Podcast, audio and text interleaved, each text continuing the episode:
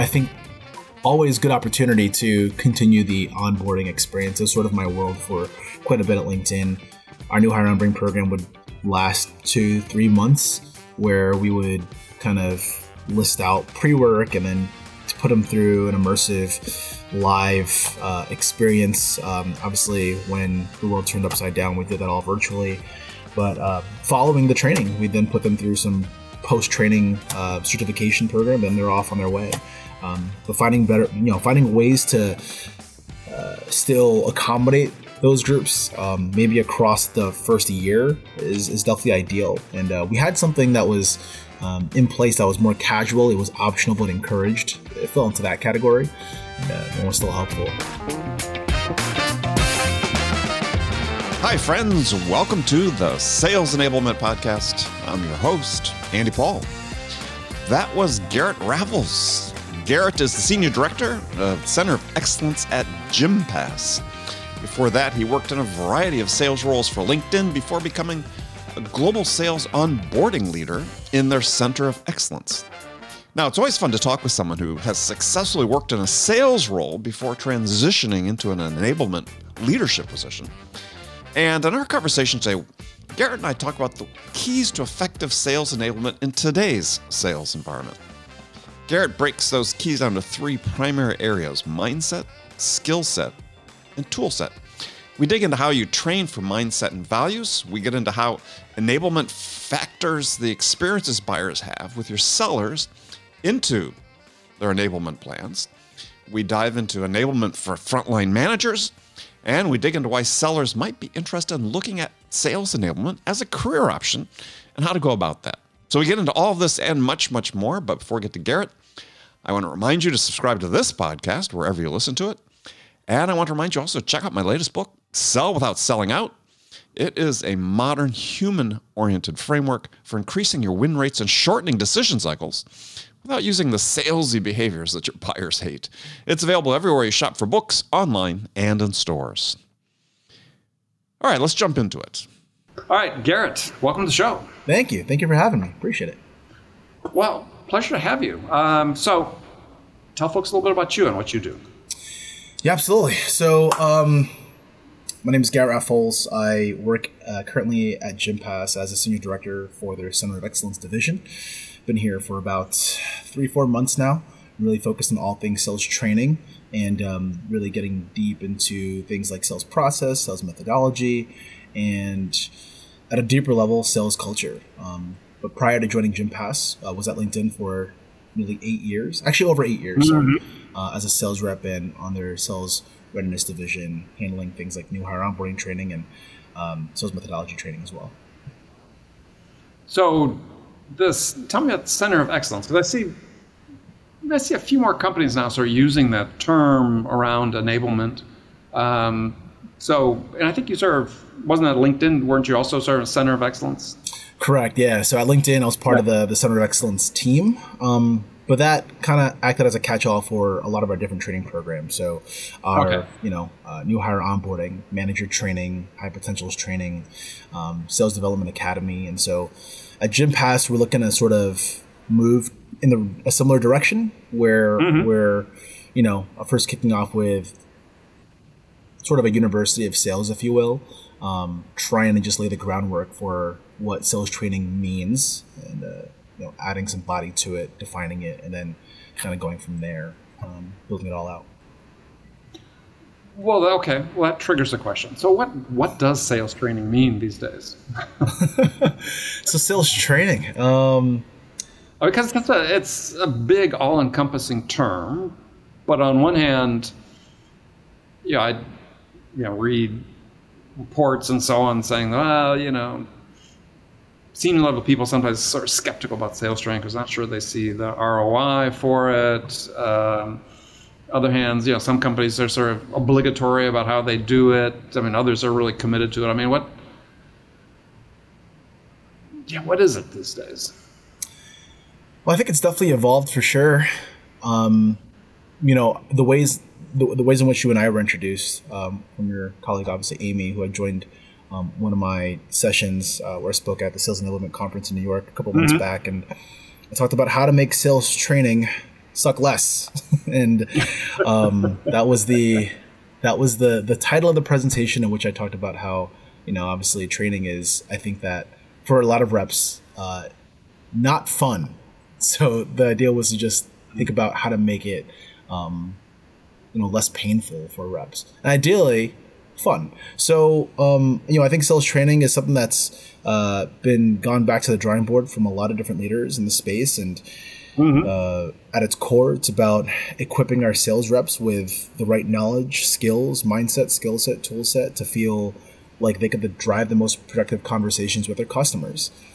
I think it's evolved from just being a sort of reactive initiative to being much more proactive. And I think the most agile companies think about it in that way, where they try to put a pin down on what exactly could be most beneficial for their sales reps. Maybe it's discovery, maybe it's um, revamping the sales process as a whole, maybe it's um, leadership development.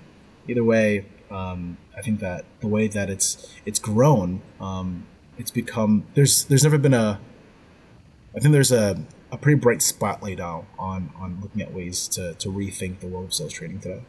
Mm-hmm. Yeah, which I think is is necessary because I, I think it's, it's it's not really been about the content. It's always been about how it's presented.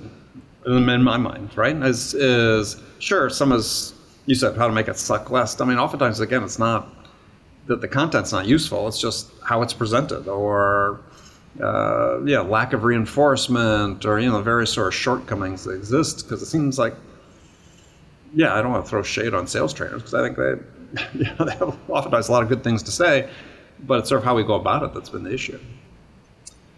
Yeah.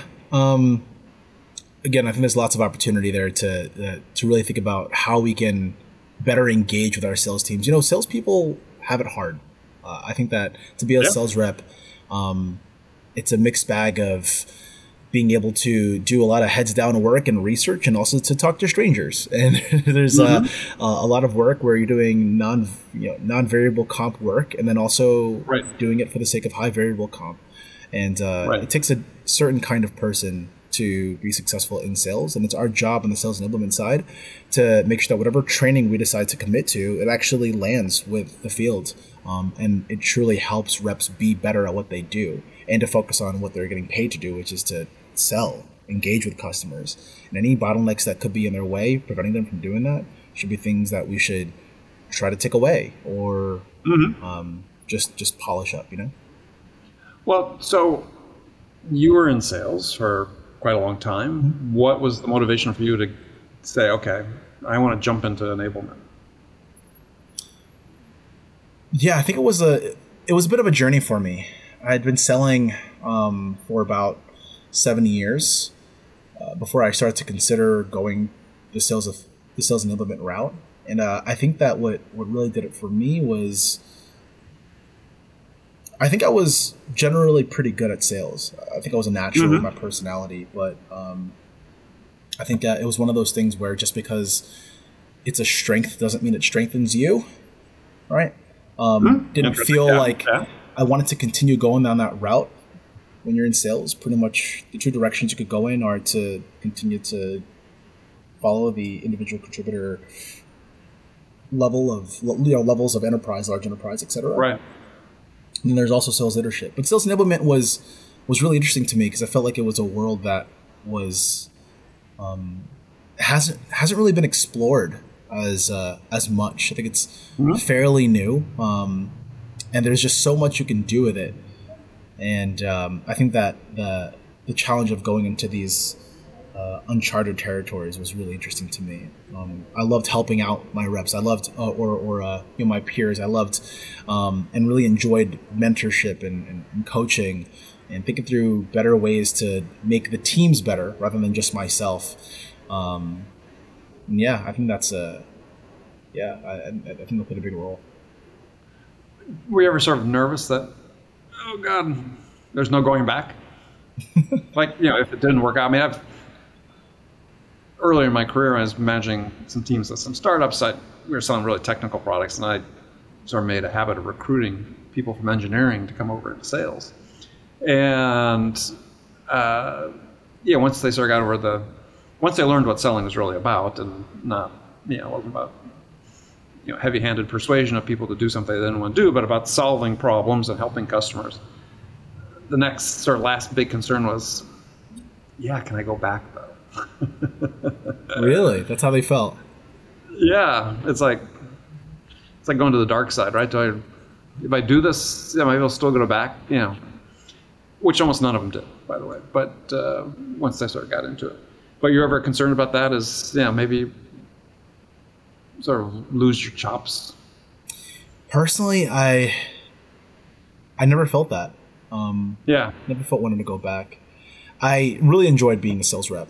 I was very fortunate to be fairly successful and to close some uh, memorable deals. But when I got into the sales enablement side, it just clicked immediately. You know, I, mm-hmm. I I loved doing research. I loved building things. I loved thinking through how our decisions on this side of the fence could have you know org wide implications across the you know our, our sales division i love thinking right. about that and creating or working on projects or creating programs that um, everyone could find valuable you know I, I i'd often see from um, you know other projects being worked on in sales enablement that you know I'd, I'd say to myself this could be better or they're not considering the realities of what we do as reps or maybe that there were a lot of folks who didn't have that real world sales experience so that they couldn't really empathize with what we do.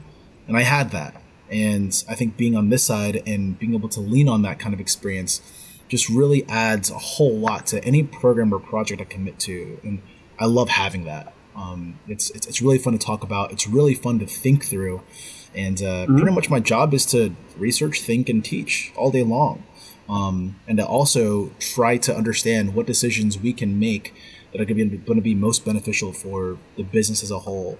All of that, you know, gets you sort of in that entrepreneurial mindset. It gets you thinking about mm-hmm. how to be, um, you know, this this this all star cross functional partner. Um, right.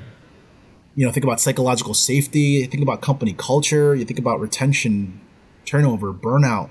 All these things that help an organization really keep that glue together. Uh, in sales enablement, we, in sales enablement, we play a big role with that. Um, and in, in at GymPass, uh, I like to think I, I do there as well. So to me, it's just really, really fun. Yeah, oh gosh, several questions I want to unpack out of that. Um, well, first one is is in your mind is having experience carrying a bag, quote unquote, carrying a bag, is that necessary for somebody to go into enablement?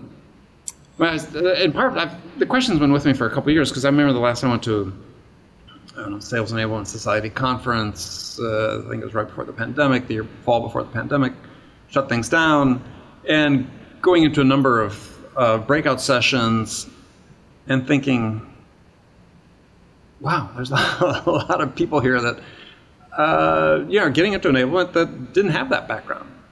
And so I was thinking, well, okay, well, who's enabling the enablers? Yeah, I think it's a really good question. It depends on what you love to do and also what really strengthens you, right? Um, if you're, there's different facets of sales enablement, right? You can go into the role enablement route where you're providing sales support, um, researching things on ideal customer profiles, buyer acumen, mm-hmm. competition.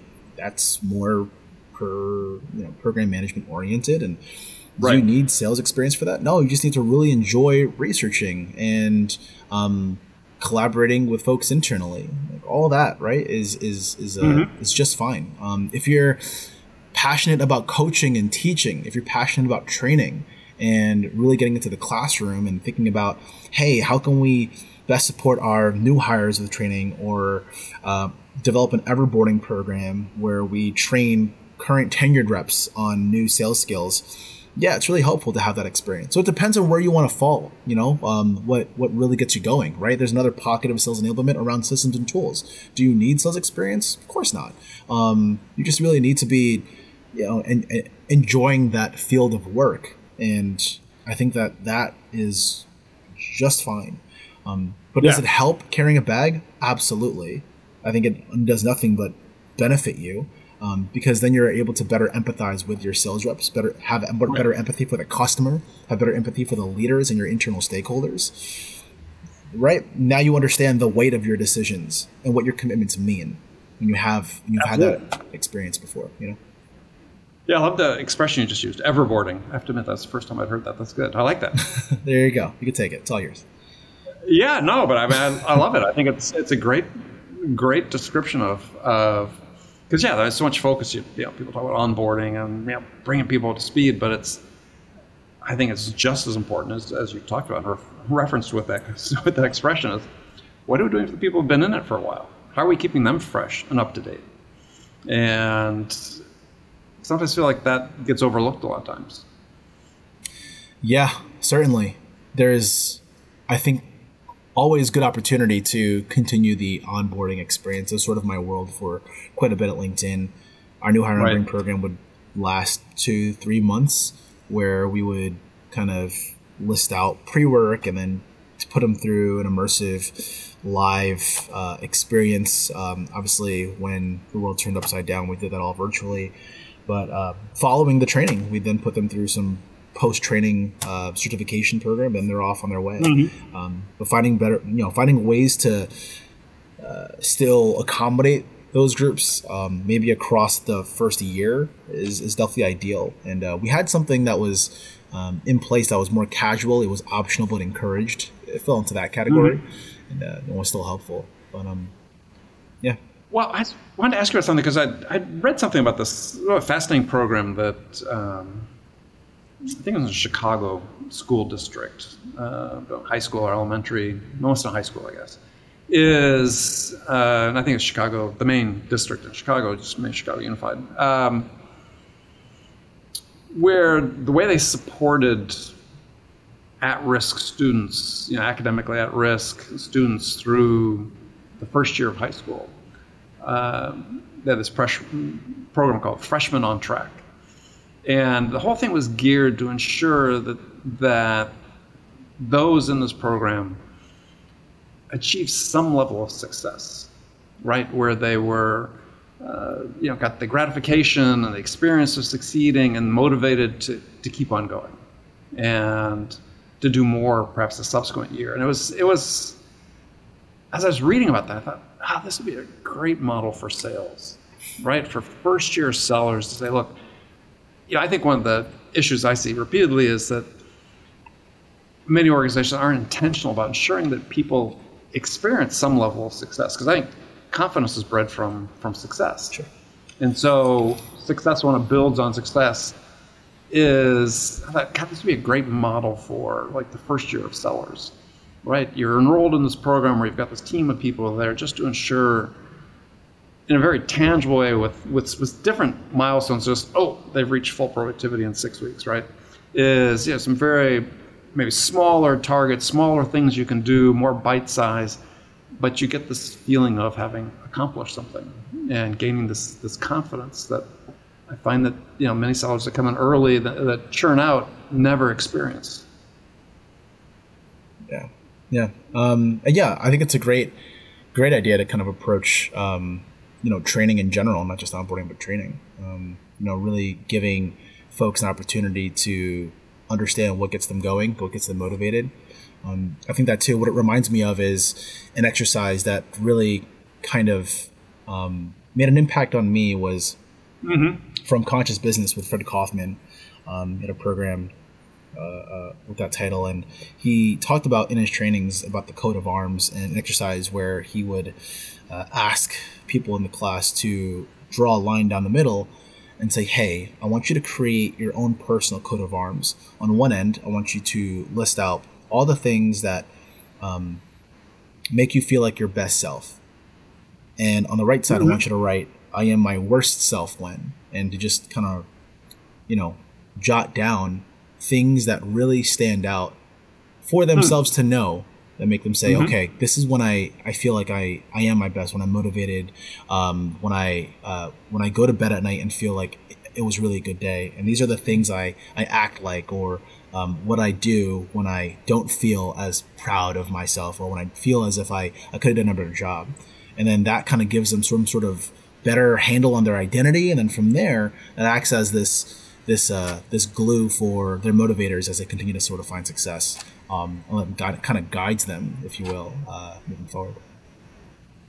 No, I love that that coat of arms idea. Um, yeah, I like that. I mean, I, I just I don't know. I I see the data. We all see the data. The you know, falling percentage of reps hitting quota, yada yada yada. In general, if you look at all of this are disparate data points about sales performance, it sort of paints kind of a grim picture on one hand. But I wondered, you know, as I think about that, it's like, well, as part of it is, are we just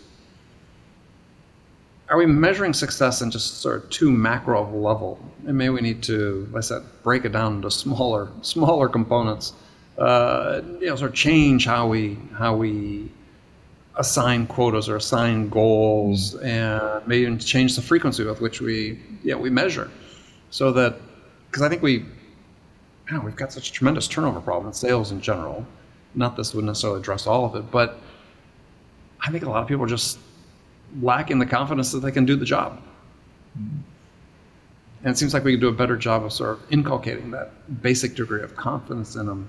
By the way, I mean, I know it's not necessarily true what you're doing at Gympass, but I mean, some SaaS companies, it's like, yeah, we expect people to have full productivity in six weeks. Well, what does that mean?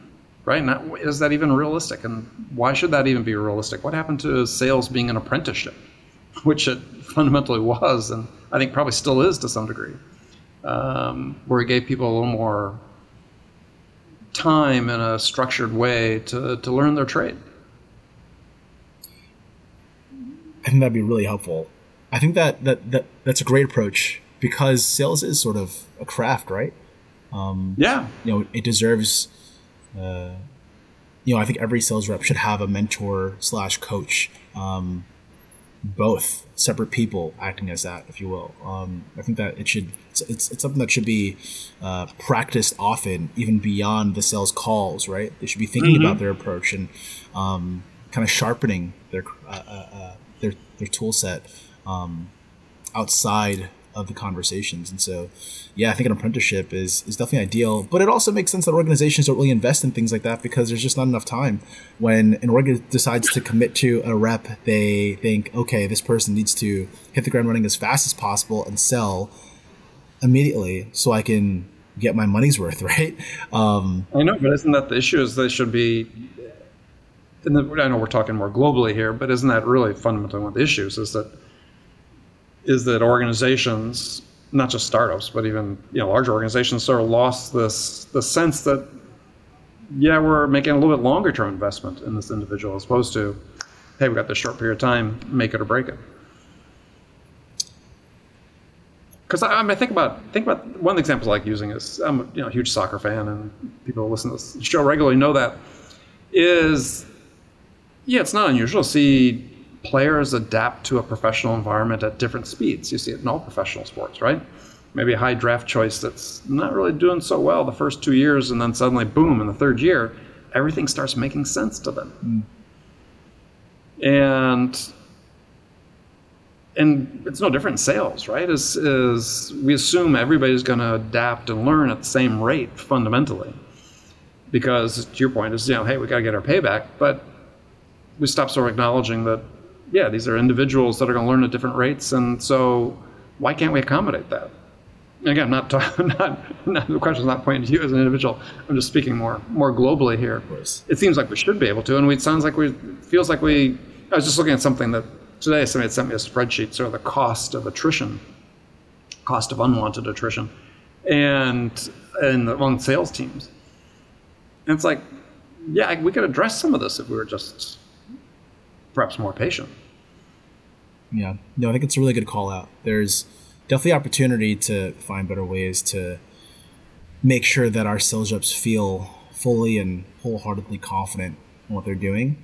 Um, I think that you know oftentimes their uh, you know um, organizations will just bring on board sales reps, put them through whatever onboarding program they have, and then just expect them to just get into the field and start selling, selling, selling. And yeah, you can miss so many opportunities with that, right? And again, you know, like I was mentioning before, is I get it, right? Like an organization wants to prioritize revenue driving initiatives, like getting their sales reps to sell as fast as possible. But you're absolutely right. There's opportunity to um, make sure that they are getting into the field with the best knowledge possible with the best techniques possible and um, are also given time to kind of sharpen those skills so that they do feel like they're they're showing up in the right ways not just from a product knowledge standpoint but from a market market landscape standpoint but from a um, you know uh, being being a genuine human seller standpoint from Yeah. um, you know uh, uh, uh, uh, you know sharing sharing their experience and whatnot so yeah there's there's definitely opportunity there um, and yeah i think that organizations that are invested in sales enablement divisions like center of excellence um, they they are you know that's that's a, a way in which we can accommodate sales reps in in in, a, in that kind of way Yeah, I mean, I was, I was um, thinking back to a report that Bravado put out about 21, 2021 sales result, you know, sales performance.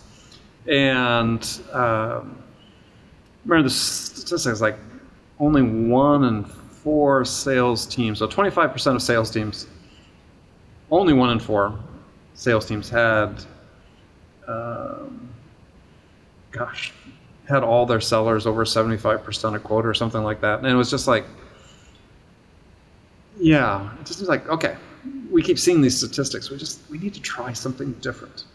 And this, this idea that what we're doing is proven and works is belied by the fact that we still have so few reps hitting quota predictably and reliably. Um, so why don't we rethink it?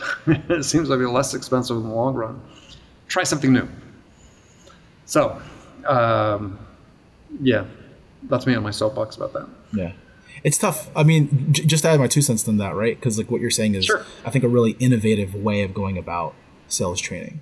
But innovation, you know, intrinsically is about, um, you know, uh, having a bit of creative freedom to think through better ways of doing something. Right. And in that kind of thinking is also admitting that we could be doing things better, right? So there's a in innovation. Innovation is if you're asking your company to be more innovative, what you're asking your people to do is to have more failure, is to commit to more trial and error, to think creatively, and to try things out. Right? That's innovation. Yeah. Um, and that sort of like goes back to like it, you can almost you can almost say that that's the uh, you know that that kind of way of thinking can be directly correlated with the ways in which we want our sales reps to be doing their discovery, for instance, right? Um, Just for just for one example, uh, you know, we want them to have more of a growth mindset than a fixed mindset, and when we go through discovery, we want to approach every conversation with genuine curiosity. But Yep. um, that's what the most innovative companies do. They're curious. Um, they try things out. They approach things not just with curiosity, but also humility, knowing that they won't have the answers. Right? But in doing that, they say, we're not going to believe our own BS. We want to try that and think like scientists here. And Yes. that's what we want to do with our customers, think internally. And that's that sort of uh, the ways and how to, how to, how to have that growth mindset. But the reality is that, I wouldn't say reality, but for, for many organizations, they'll have more that fixed mindset. You know, they'll, they'll approach with overconfidence. I already have the answers. I have this organization. I'm already successful. Why should I care? Right? Like I, Yep. uh, I'll ask questions that only simply validate my beliefs. Um, I'll approach every conversation with a bit of pride because I have the experience necessary to be able to direct um, this customer or direct my people in whatever way I believe is right. And in that, we lose a lot of opportunity.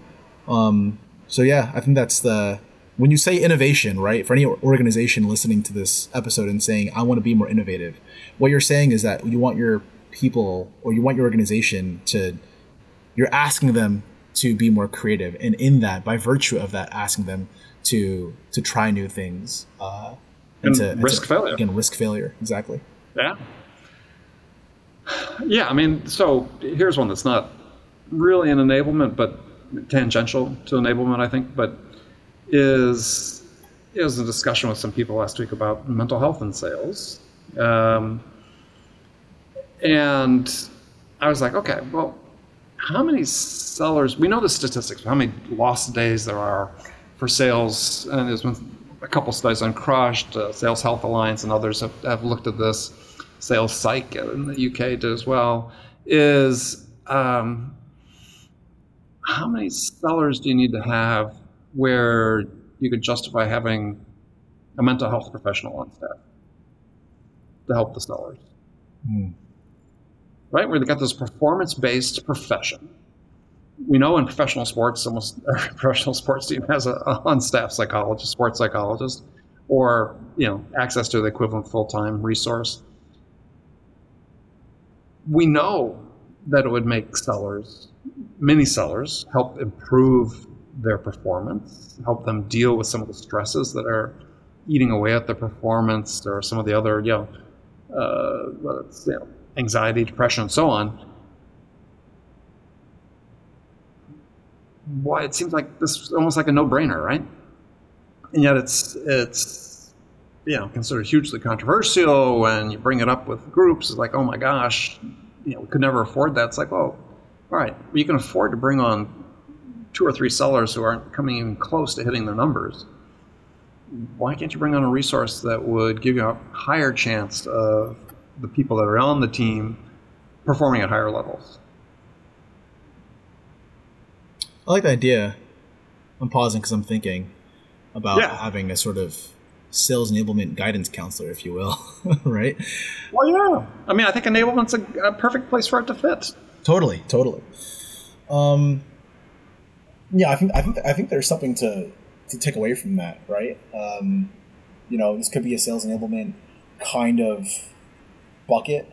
Um, it could fall into the bucket of wellness and your therapy programs if you offer it.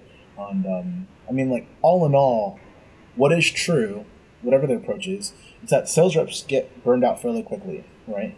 Mm-hmm. Um, it makes a whole lot of sense why because you're chasing a carrot every single quarter for some organizations every single month.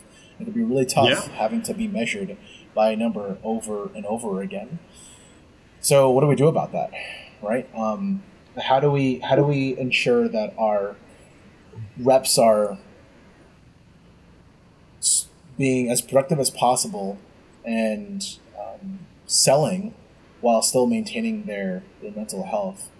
Uh, the approach could look different for any organization. I think every organization is going to have right. uh, their own identity of their own culture and beliefs. But it isn't. I think right. at, at a base level, just being self-aware as a company is the very first step.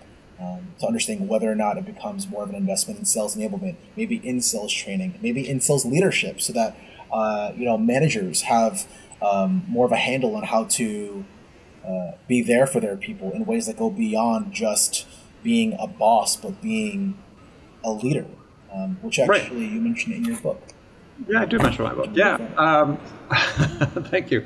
Well, I think I think this goes back to sort of the innovation thing again. Is, is for me, you know, so much of, of what happens in sales today is is largely unchanged from the way it's been for decades, if not longer. You know, sort of the mindsets we have about how we manage our people and, and look at them as resources and how we how we enable them I mean, even though some companies I know are doing much better, but I mean, it's it's like, yeah, we just need to change and try something different. And and yeah, I'm a yeah, the whole mental health thing. I, I've I you've watched the show Billions? I haven't watched it, no, but I've heard amazing things about it.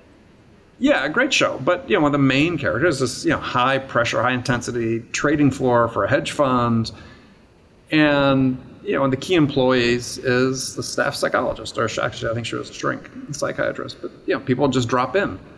You know, they had a tough day on the trading floor, and I thought, wow, that makes so much sense. I mean, we've got we've got floors like that full of salespeople, or we did, but we've got you know virtual floors full of salespeople. That, to your point earlier, is this is just hard, hard work. It's it's not gotten any easier. Um, I don't know. I think I think this is is part of enablement that we should be looking at and investing in. I think it's a fantastic idea, honestly. Um, and now you've got me more curious about billions. I'm gonna have to, have yeah. to watch that after I finish Stranger Things. Yeah, it's a very entertaining show. Um, well, I mean, along the same lines is so I have this. Yeah, some people think crazy idea, which is okay. We see the statistics from both the you know, uh, the seller's perspective as well as you know, research perspective, not enough coaching goes on with frontline managers with their sellers or at other levels. So, fine, Why do managers have to be coaches? Why don't we hire coaches? Dedicated coaches. That's their job. And they don't have to screw with reporting and putting the you know, forecast together or any of that stuff. They're just there to coach. We could. It's an interesting idea. I think that that is actually something too that we we even thought about uh, at LinkedIn, where we even considered the idea of um, having dedicated coaches just like that. It's just a matter of um, you know, it's uh, it's a different kind of way doing things, you know, and that's that's really out there, right? Uh, it goes back to innovation um, and our mm. definition for it, where we have to admit something's wrong, or we could do something truly, truly better. Uh, but yeah, I think it's I think it's an interesting way of being there for our sales reps to do a pretty darn hard job. You know. Um, yeah. Yeah. Yeah. Yeah. yeah I, I, it's always been a hard job. it hasn't gotten any easier. so.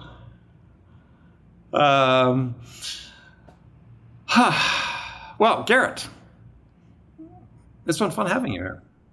Thanks, I appreciate it. It's been fun hanging out. Uh, yeah, yeah, it's a. Uh, you know, it's uh, I love this podcast. I learned a lot from it um, growing up and actually entering sales enablement um, about what was it five years ago, and um, you know this this uh, this show helped me a lot to kind of give myself my own identity when I entered this world. So I appreciate you having me. It means a lot. Well, I appreciate the thought you're putting into what you're doing, which is yeah, not I don't see it everywhere with enablement. It's it's really what's required. And I think a willingness to innovate and try new things is is appreciated because I don't know why we think we have it figured out. I mean, it's it's the challenges are there. They're well documented. Um, you know, there's a reluctance, I think, at upper levels to invest in some of these innovations. And but hey, companies can still grow and at heart not be doing a very good job. And you know, to your point about centers of excellence, it's like, yeah, let's strive for that excellence across the board. And uh, yeah, well, Garrett, more people like you will make sure it happens. So thanks for joining me. And if people want to connect with you, what's the best way to do that? Uh, yeah, there's a there's a a network called LinkedIn. If you haven't heard about it, check it out. Oh yeah, I've heard, of, heard that? of it. Yeah. yeah. it's pretty cool. Yeah. Um, yeah, feel free to connect with me on there. Um, yeah, we'd love to connect with you guys. And, uh, we, we, appreciate the time, Andy. Uh, it's been a blast. All right, Garrett. Thanks a lot. Take care. Bye. Okay, friends, that's it for this episode. First of all, I want to thank you for taking the time to listen. I am so grateful for your support of the show. And I want to thank our guest, Garrett Rafols, for sharing his insights with us today. If you enjoyed this episode, please subscribe to this podcast, Sales Enablement with Andy Paul, on iTunes, Spotify, or wherever you listen to podcasts. And as always, thank you so much for investing your time with me today. Until next time, I'm your host, Andy Paul. Good selling, everyone.